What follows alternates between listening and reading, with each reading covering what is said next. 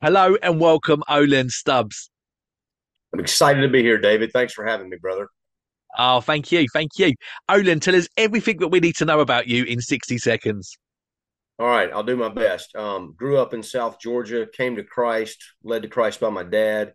Uh, I uh, wanted to be a Top Gun Navy pilot like Tom Cruise when I was a kid, and then the Lord called me to ministry. And so went to Samford University, got involved in a ministry called Campus Outreach with Briarwood Presbyterian Church in Birmingham, Alabama. And I graduated, came on staff for them, have been doing that for 24 years now. And I am married to my wife, Lena. I've got four children. Uh, Jackson just graduated Auburn University. Haddon is still at Auburn. And then I've got Wit and Sophia, who are still at Briarwood High School. So uh, I spend most of my time now training staff with campus outreach um, across the U.S. primarily, and then have a few other pastoral duties as a assistant pastor at Briarwood Presbyterian. Very good. How far did you get in the process of of being the next Top Gun? Uh, not very far. I had a uh, uncle who had been to the Naval Academy. I had his two sons uh, were uh, naval pilots, and, and one of them actually flew the F 14 jets and actually was an instructor at Top Gun for a while. So that was kind of my goal was trying to get in the Naval Academy. But then when I felt like the Lord was calling me to preach, I kind of put all that to the side and shifted gears. So it was more yeah. just of a dream, brother. Uh, I'm not yep. sure I would have we, even made it, but it was fun to dream about. I think we're both pretty sure you've got a better job now anyway, Olan. So it's all good. It's the chips fell in the right place. Amen, brother. I, I am very thankful for the calling the Lord's given yeah. me. It's a privilege. yeah, that's right. That's right. You've just written a brand new book, uh, What to Do with Worry. Uh, tell us about that. Yeah, so um, I uh, I've, I've, I've thought about writing before. You know, I, I get to teach a lot with my ministry, and I've had a handful of times where people have said, "Man, you should write some of this down," or um, and so I had done a series on worry that had seemed very well received, had written a couple of articles um, and uh, had a podcast, and it seemed like people were listening to that one certain series a lot. And so I, I uh, started uh, really just wrote the manuscript and just kind of praying and saying, Lord, I think you want me to do this. I'm not sure, but and, and, and the other thing I was seeing is a lot of times in one to one kind of counseling and mentoring meetings I was doing, may, maybe the most common issue that would come up was worry. Uh, men, women, uh, you know, young, old, black, white. It just seemed a very prevalent issue. And so uh, I decided, you know what, I'm going to write the manuscript and then I'm going to try to find a publisher and see if the Lord blesses. And lo and behold, he did. So, yeah. Oh, that's really good stuff. Really good stuff. And the book's really helpful as well. And and like you say, it's something that we we we all hit up against, uh, you know, isn't it, in our daily life? So let's start off at the beginning. How does the Bible define worry, and what does worry look like? Yeah, I, will I'll try to do that in two different ways. So I think there is a proper uh, type of concern. Uh, even to me, one of the most helpful passages in the Bible about worry is the Philippians four, six, and seven. Do not worry about anything. And you skip down just a few verses to Philippians four ten, and Paul is saying to the church at Philippi, you, you revived your concern for me. They, they were concerned about the Apostle Paul. He's in prison. Does he have enough food and blankets and money? So there's a right way to be concerned. That's good.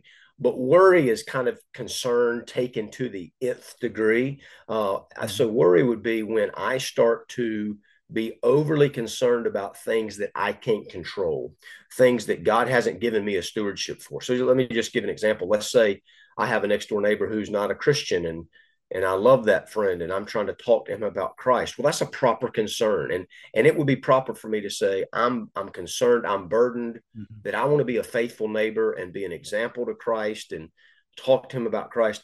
But if I start to say the burden is on my back to guarantee that he becomes a Christian, well, that's that's that's out of my purview. That's that's above my pay grade. Only God can do that. And so I have to be concerned with the stewardship God has given me but it's worry when I start to take things onto my back that God has not asked me to carry the final responsibility for. So that's one way to define it. One other way that's maybe shorter and easier is that I like to say worry is a conversation that you have with yourself in your mind about something you can't do anything about. but but hmm. prayer is a conversation with God about something he can do everything about. So Uh, wow, I think that really that's how I would define yeah. worry. It's, it's when I'm taking responsibility for things that I'm not supposed to have responsibility for. Yeah, that's really helpful. Really, really helpful. So, a question that a lot of people will probably want to ask is worrying sinful, Olan? I think so. I think you know, Matthew chapter 6, verse 25 uh, Jesus speaking on the Sermon on the Mount, and you know it's very clear. Do not worry, and he talk. He gets real specific. Don't worry about what you're going to eat. Don't worry about what you're going to wear. Um, which pretty basic. It kind of covers a lot. You know, Paul, Philippians four six. Do not worry, and I like to say there's no exceptions clauses. Um, and then First Peter five, same thing. Uh, you know, casting all your anxieties on Him. Uh, it, so yes, I think any type of worry uh, when you cross that line from concern into worry, all worry, no matter how big or important it is, or how small um, and seeming negligible it is, all worry is sin. Yeah, yeah. And why is that? What what is worry ultimately rooted in, Olan? You know, it, it's that's that's a great question, David. I'm glad you asked me that because I think a lot of times people, especially people that struggle with worry a lot, they tend to think of worry well it's just this sin of weakness you know it's like i just I, am struggling with anxiety and, and and obviously there is a weakness in it. But really i think if you get down to the deeper roots of worry it's a form of pride. It's a form of arrogance. It's a form of saying to god hey god i don't think you're doing a good job running the universe. And and and and i don't maybe i don't think i can run the whole universe but if you just let me run my little corner i think i do a better job than you and so it really is a type of arrogance uh, that, that I think that's what makes it so sinful is you're not trusting, certainly for Christians. I mean, it's true for all creatures, human beings, but especially for Christians to say to your loving Heavenly Father, I don't trust you. You feed the birds, you clothe the grass beautifully, but I don't think you're going to take care of me. Um, it's really sinful. It's really arrogant. It's really an affront against Father God, who is such the perfect provider.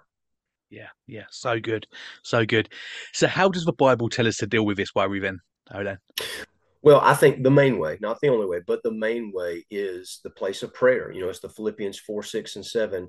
Do not worry about anything, but in all things by prayer and petition with thanksgiving, present your requests to God, and the peace of God, which transcends all understanding, will guard your hearts and minds in Christ Jesus. So, you know, as as you know, I like to say it's almost like there's a rat on a wheel in my brain, just running and spinning. I, I'm I'm ruminating over something that, again, maybe I don't have responsibility for, or or maybe I've done my best and there's nothing left I can do, and now I just have to trust the Lord. But I don't want to trust the Lord. My my pride is kicking in. I want to control. I want to guarantee the result.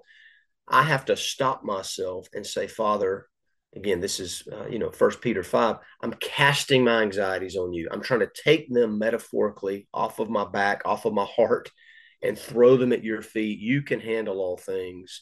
I don't trust myself. I trust you. Uh, so mm-hmm. i think prayer is the, is the main thing. I think meditating on god's word uh, is is equally important. Maybe those are the two wings of the airplane prayer and meditation.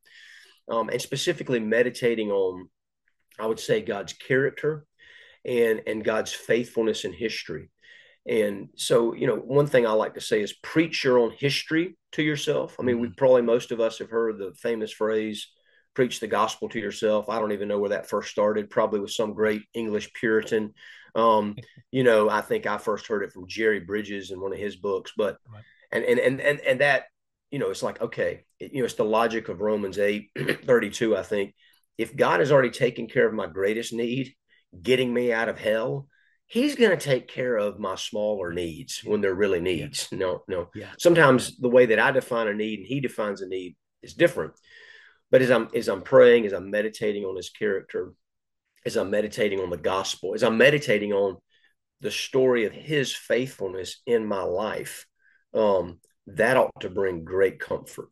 I, really quickly, so often you see this pattern in David's prayers in the Psalms and some of the other psalmists, it's like they start with a panic.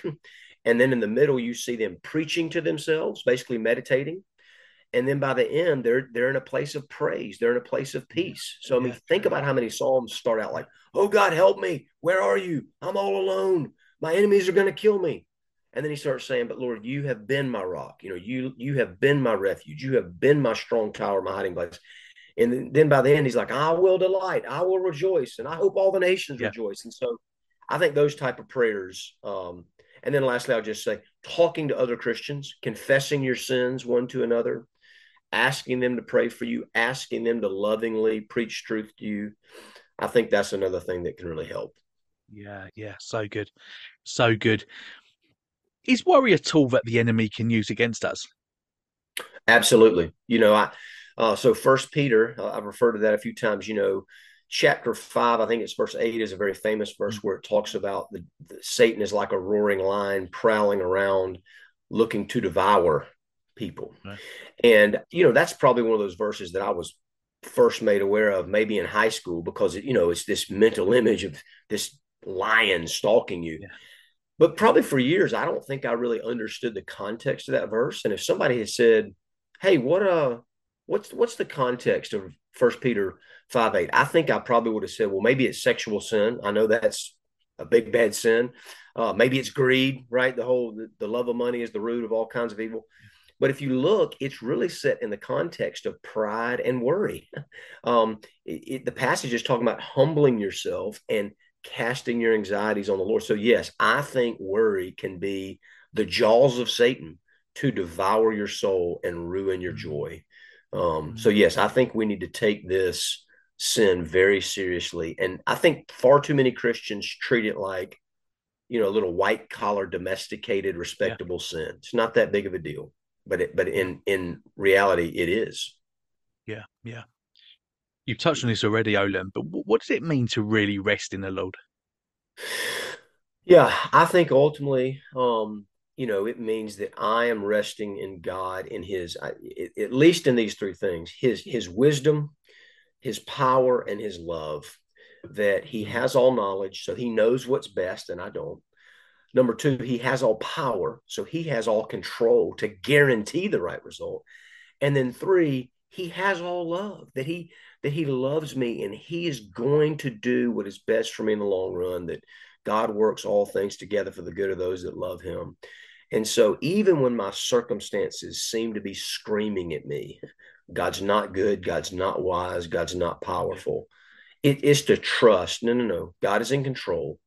And even if it, you know, I use this phrase carefully, but even if it feels like I'm going through hell on earth, uh, number one, I'm not, because that's what Christ did for me on the cross if I'm in Christ.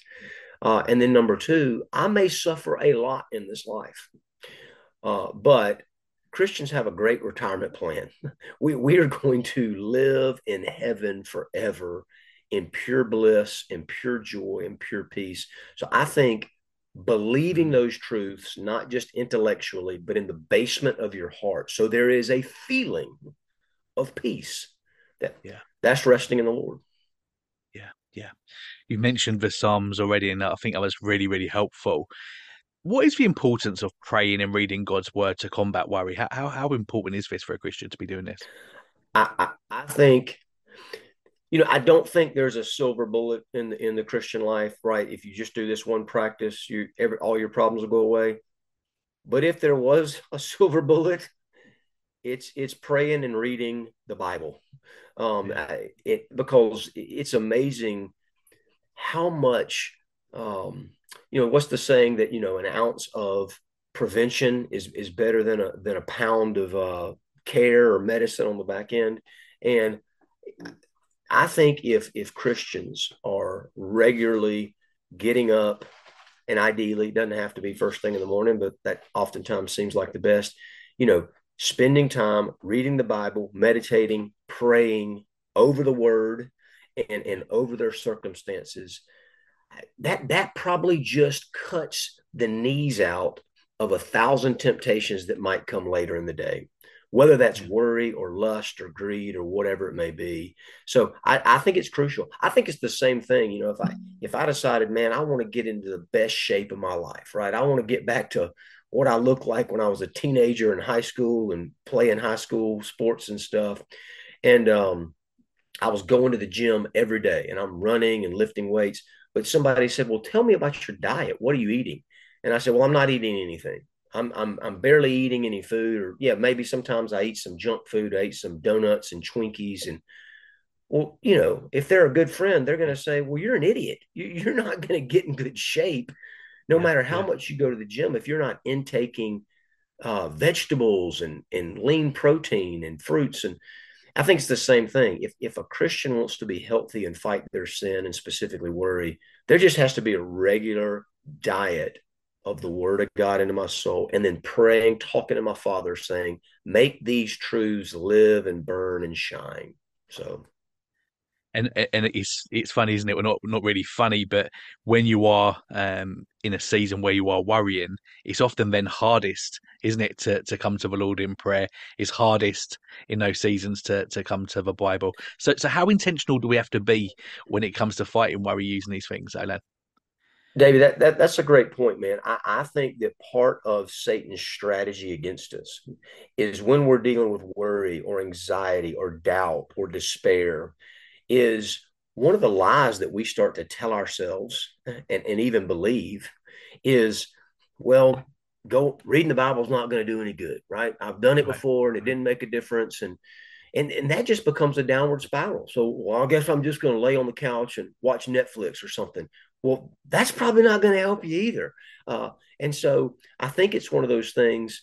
Um, you know, again, imagine if you were physically sick, and you may say, "I I've been vomiting. I, I don't feel like taking any medicine. I don't feel like taking eating any food."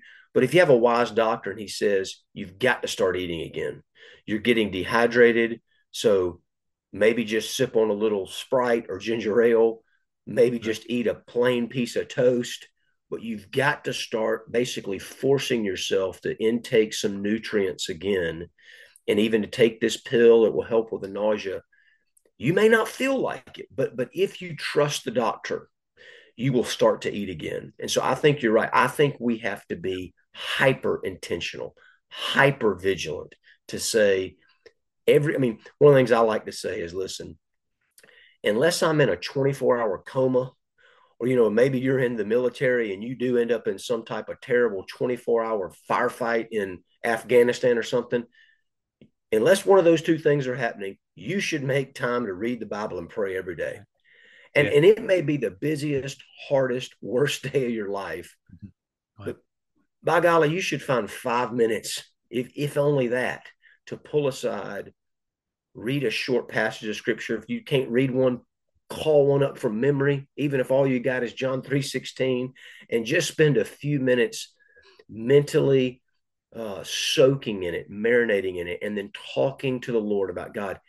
Help this truth live in my heart. You know, uh, somebody said about Martyn Lloyd-Jones, and maybe he even said it about himself. Uh, you know, is that part of his preaching was he made the truth live, he made it burn. And in some sense, that's what good prayer and meditation ought to do is every day I, I want to take these old truths that maybe I know perfectly in my intellect and I want them to burn in my soul. So there's some power to to kill worry and all sin. Yeah, yeah. I think you might have touched on this at, at the beginning of the interview, but is it possible to make a case that there are good things to worry about? You know, I think I think the closest that you can come to that would be, uh, you know, Martyn Lloyd-Jones. I think, uh, I think it's on his Sermon of the Mount series, and he talks about that Matthew six passage, and and he essentially, I think, is talking about maybe Matthew six thirty three. You know, um, you know, um, seek first the kingdom of God, and all these things will be added to you as well. And I think he says something to the effect of, listen, if you want to worry about something, worry about your relationship with God, right? If there's right. one thing. Right. So I, I, think he's kind of speaking right. hyperbole yeah. there. Yeah. But what I think he's saying, the right point is the thing that we ought to be the most concerned about, so much so that maybe sometimes it almost seems like worry is, man, I want to make sure that I'm walking closely with the Lord. And and and, and the example I think that, that comes to my mind is the Lord Jesus Christ in the Garden of Gethsemane and on the cross. Because we know that Jesus, fully man, tempted in every way as we are, and yet he never crossed the line into sin. So, in some sense, however close to the line you can get of being tempted, but not crossing in, Jesus did that. So, he never fell into sinful worry, but he had the heaviest kind of concern you can imagine. And and and what was he mainly concerned about? Father God, I don't want to be separated from you. I don't want to be mm. abandoned by you. Um, I don't want to even feel forsaken by you. That's what he was really wrestling with on the cross. He knew all the right answers, but he felt forsaken. Yeah. So I think for a Christian to say, Hey, God, I am hyper concerned that I want to not be forsaken by you and, and not even feel forsaken by you. I think that's that ought to be the greatest concern of our yeah. life. Um, yeah, yeah, yeah, yeah. What is the best way to give counsel to a non-believing friend who's worried about something? Man, David, that is a great question, brother. So I have a good friend uh, who was a professing Christian, left the faith, and he has kind of come back. I'm a theist. Maybe he's the most liberal kind of Christian, but he and he he probably reached out to me a year or two ago and he said, "Man, my wife is really struggling with anxiety. Give me some advice to tell my wife, but don't give me any of that Bible stuff." And so, you know, I appreciated his honesty, but I said, "Okay, brother, I'm going to try my best." Um, but I just got to be honest. All the best answers are in the Bible, but but right. but I'll try to give you some common grace wisdom. And I think that the, the, common grace wisdom, because I think Jesus does a lot of this. I mean, part of Jesus, he, he's so logical, he's so rational. One of his arguments was, "Who of you, by worrying, can add one hour to your life?" So that that's the one of the most practical things is, hey, worry doesn't work.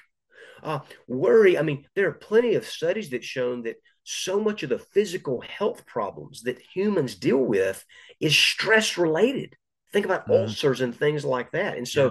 Yeah. I think you can say, listen, number one, worry is not making your life better, nor is worry neutral. It's actually making your life worse. So um, you ought to stop just because it's not helping you. Now, I think you can you can give good common grace wisdom to tell people stop worrying. The problem is nature hates a vacuum. And you know, there's that that strange little I don't even know if you call it a parable, but story that Jesus told about imagine you had one demon in your heart and you cast it out and you swept your heart and you got it clean, but you don't fill it with anything. The demon's going to come back and bring seven of his buddies, and and the last condition is going to be worse than the first.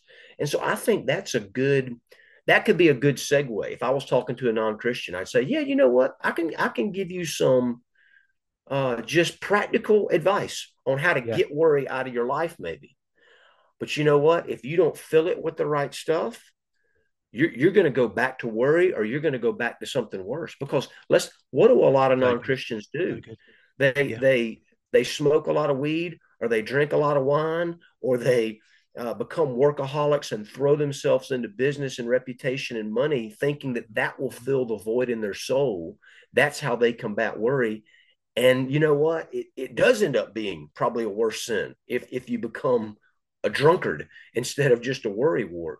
And so I think that could be a good segue to get into the gospel. Yeah. Um, yeah. But yeah. I love that question. Really, yeah, really helpful. Thank you so much. Well, this has been fascinating, Olan. Really, really good stuff. We're about to take a very quick break and then we'll be back to ask you the three signature bar questions. So, Olan, as you know, every single guest that comes onto the bar gets asked these three very important questions. Are you ready? I hope so. We'll see. so, question one What kind of music do you listen to? You know, I, I mainly listen to Christian music uh, just because it helps me stay focused on the Lord. When I'm not listening to that, I probably listen most to classic rock and roll. And I like Southern rock, like Lynyrd Skynyrd, but I also like a lot of the, I mean, the Led Zeppelin and the Rolling Stones. Uh, some of my favorites. U2, though, I don't. You know, uh, that, yeah. that they're they're my all time favorite rock and roll band. I thought you was going to say "Don't worry." Was it Bob Marley that sang that? I do like Bob Marley too. I should have said that. I do like Bob Marley a lot. Next signature bar question: What book or books are you currently reading? You know, the main one I'm reading right now is The City of God by Augustine. I've wanted to read that for 20 years. I've put it off and I finally said, by golly, I'm going to tackle it this year. I've got a couple of other books I'm, I'm working on. I'm actually also reading uh, The Last Lion about Winston Churchill. Um, he's maybe my favorite non Christian hero. And um, so I'm, you know, about 100 pages into the second volume. So those are the two main books that I'm reading right now. It's definitely a Christian thing, isn't it, for us all to have more than one book on the go? I don't think I've ever asked that question and someone's said one book. Yep. Yep. Gotta have multiple. Yeah. Are you planning on writing anything else, Olan? You know, yes, David. I actually, I um, I'm, I, I actually just released a second book. It's called Bible Crawling, and it's it's kind of a, in one sense, it's a 31 day devotional, but it's really more than that. It, it's a how to book on how to learn how to pray and read and meditate on and journal through the Psalms. And so it kind of walks you by step by step, taking a different Psalm every day and trying to teach you how to put it into your own words. And so that was just recently released. Um, and yeah, I, I uh, excited about that. And I've got a couple other projects I'm working on, but the Bible crawling is just coming out, and I, I think hopefully people will like it and can put into practice some of the stuff we talked about today. Yeah, well, great stuff. Well, we'll find a link to that. Make sure that links to both of these books are in the description below, wherever you're listening or watching this interview. Last signature bar question What podcast or sermons do you listen to, if any? You know, uh, I listen to the main one I listen to is Tim Keller, The Gospel in Life. I, you know, don't listen to all the time, but I do listen to a lot of his stuff, love his stuff. Probably second to that would be Ask uh, Pastor John, um, the little right. John Piper Q and A thing yeah. they do that only lasts about yeah. seven or eight minutes. Those those are the two that I go to the most regularly. Yeah, very good, very good. Before we let you go, please take a moment to let us know your closing thoughts and also let people know how they can keep in touch with you on social media. Yeah, I'm on Facebook and uh, I'm not huge on social media. That's the one place I am. If you friend me, I will I will try to accept and respond. Um, I, I have a podcast called Truth Wars that can be found, you know, on iTunes or wherever. Um, and um, yeah, I think closing thoughts are David, I am honored, appreciate this opportunity, love your ministry, what you're doing, brother. And um, we'll be praying that the Lord blesses it. So thanks for having me on, man. Really am, do consider it a privilege. Oh, thank you so much. Well, like I say, we're going to make sure that we've got all of the links um, to your books, to your Facebook, and also um, to your podcast in the description below. Olan, really, really helpful stuff. Thank you so much for your time. Hey, David. Have a great day, brother.